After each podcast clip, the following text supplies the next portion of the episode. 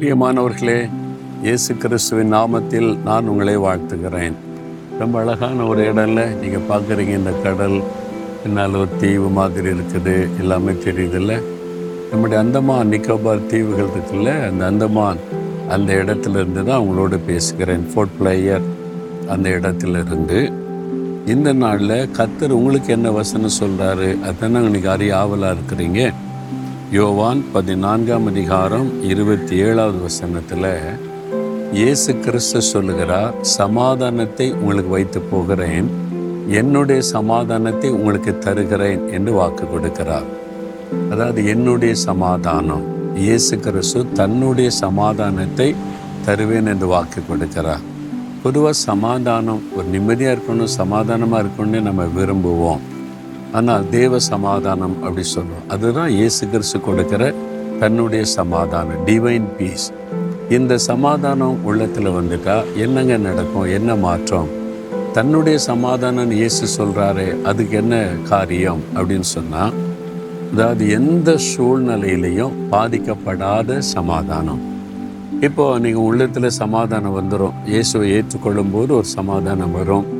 நமக்கு நன்மை நடக்கும் பொழுது ஒரு சமாதானம் வரும். நமக்கு விரோதமாக ஏதாவது காரியம் நடக்கும்போது நம்ம எதிர்பாராத சம்பவங்கள் நடக்கும்போது நம்முடைய சமாதானம் பாதிக்கப்படும். ஆனால் இயேசு கிறிஸ்து கொடுக்கிற சமாதானம் என்பது எந்த சூழ்நிலையிலும் அந்த சமாதானம் பாதிக்கப்படாது. உதாரணத்திற்கு இயேசு விதத்தில் ஊழிய செய்தபோது ஒரு கூட்ட மக்கள் அவருக்கு விரோதமாக எழும்பி அவரை நிந்தித்தாங்க பரிகாசம் பண்ணாங்க பிசாசு பிடித்தவன்னு சொன்னாங்க. அவருக்கு ரொம்ப தொந்தரவு கொடுத்தாங்க. எத்தனை பேர் அவருக்கு விரோதமாக பேசி தொந்தரவு கொடுத்தாலும் அவருடைய உள்ளம் பாதிக்கப்படவே இல்லை சமாதானம் பாதிக்கப்படவே இல்லை மகிழ்ச்சியாக ஒளி செய்து கொண்டே இருந்தார் என்பதாய் நம்ம பார்க்க முடியும். கூட இருந்த சீசனே பணத்துக்காக வஞ்சனையாக காட்டி கொடுக்குறான். இப்போ நம்ம வாழ்க்கையில் அப்படி ஒரு காரியம் நடந்தால் எப்படி இருக்கும்ல? ஆனால் கூட இருந்தவனே நன்மை பெற்றவனே காட்டி கொடுக்கிறான். இயேசுடைய சமாதானம் பாதிக்கப்படலை. அவனை சிநேகிதனே என்று அழைக்கிறார். அவனுக்கு நன்மை செய்கிறார். சமாதானம் பாதிக்கப்படலை. கடலில் பிரயாணப்பட்டு போகிறாங்க இயேசு நித்திரையாக இருக்கிறாரு. பெரும் காற்று வீசுகிறது. கடல் கொந்தளிக்கல பயந்து உயிர் பயத்தில் சத்தம் போடுறாங்க.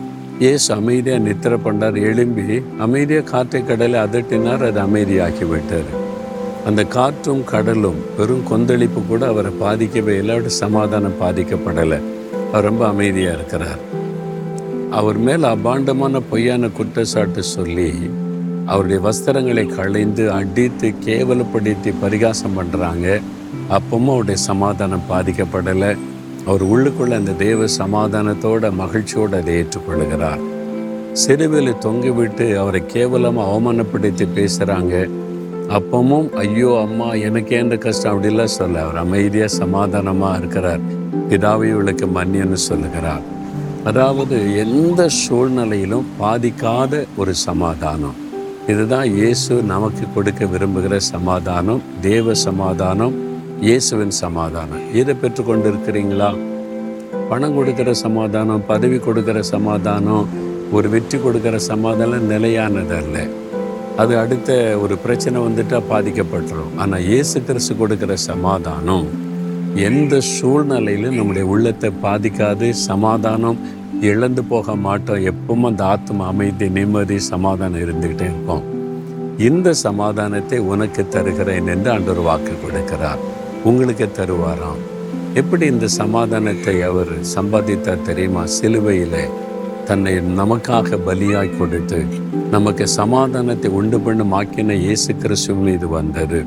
அவர் சிலுவையில் சிந்தின ரத்தத்தின் மூலமாய் சமாதானத்தை உண்டாக்கினார் என்று வசனங்கள் சொல்லுகிறாரு அப்போ நமக்காக அடிக்கப்பட்டு பாடுபட்ட ரத்தம் சிந்தி அந்த சமாதானத்தை அவர் சம்பாதித்தார். அந்த சமாதானத்தை உங்களுக்கு வாக்கு கொடுக்கிறார் என் மகனே என் மகளே என் சமாதானத்தை உனக்கு தர்றேன். என்ன நடந்தாலும் நீ எப்பவும் சந்தோஷமா சமாதானமா இருக்க முடியும். அந்த சமாதானத்தை தர்றேன்னு சொல்றார். இதை பெற்றுக்கொண்டு இருக்கிறீங்களா அதற்கு இயேசுவே உள்ளத்துக்குள்ள வரணும். அவர் வந்துட்டா அந்த சமாதான நிலை கொண்டு இருக்கும். இப்போ சொல்லுங்க இந்த இயேசு உங்களுக்கு வேண்டுமா வேண்டாமா? சமாதான பிரபு. எப்பவும் நிம்மதி சமாதானத்தை தந்து கொண்டே இருக்கிற சமாதான பிரபு. அவர் வந்து உள்ளத்தில் வாசம் பண்ணும்போது அந்த தேவ சமாதானம் எப்பவுமே நிலைத்து இருக்கும் அப்படி வேணும்னா ஏற்கனவே அநேகர் பெற்றுக்கொண்டு இருக்கிறீங்க ஆண்டவரை ஸ்தோத்திரம் பண்ணுங்க. இல்லை எனக்கு இந்த சமாதானம் வேணும். இதுவரை நான் பெற்றுக்கொள்ள நான் இருதயத்தில் கை வைத்து சமாதான பிரபுவை இயேசுவை என் வாழ்க்கையில் வாங்க. எனக்கு இந்த தெய்வ சமாதானம் வேணும். உங்கள் சமாதானம் வேணும்னு கேளுங்க. இன்று முதல் மாற்றத்தை காண்பீங்க. ஜெபிக்கலாம். தகப்பனை யார் யார் தன் இருதயத்தில் கரம் வைத்து இயேசுவே இந்த தேவ சமாதானம் இயேசுவின் சமாதானம் எனக்கு வேண்டும்.